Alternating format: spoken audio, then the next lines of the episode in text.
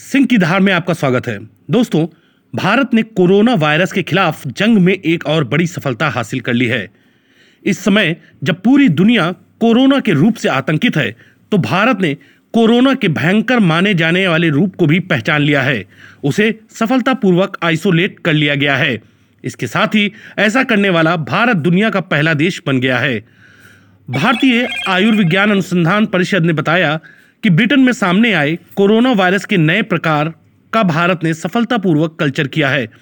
Culture एक ऐसी प्रक्रिया है जिसके तहत कोशिकाओं को नियंत्रित परिस्थितियों के तहत उगाया जाता है और आमतौर पर उनके प्राकृतिक वातावरण के बाहर ऐसा किया जाता है। आईसीएमआर ने एक ट्वीट में दावा किया है कि किसी भी देश ने ब्रिटेन में पाए गए सॉर्स कोवी टू के नए प्रकार को अभी तक सफलतापूर्वक पृथक या कल्चर नहीं किया है।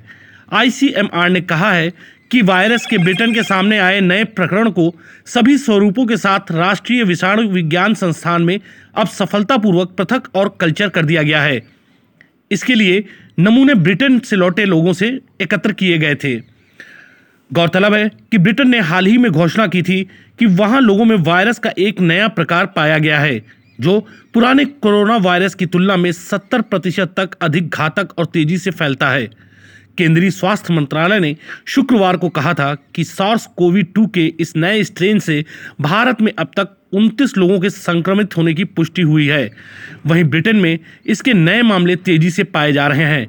न्यू स्ट्रेन के कारण ब्रिटेन को एक बार फिर से लॉकडाउन लगाना पड़ा और स्कूल कॉलेजों को फिर से बंद कर दिया गया है।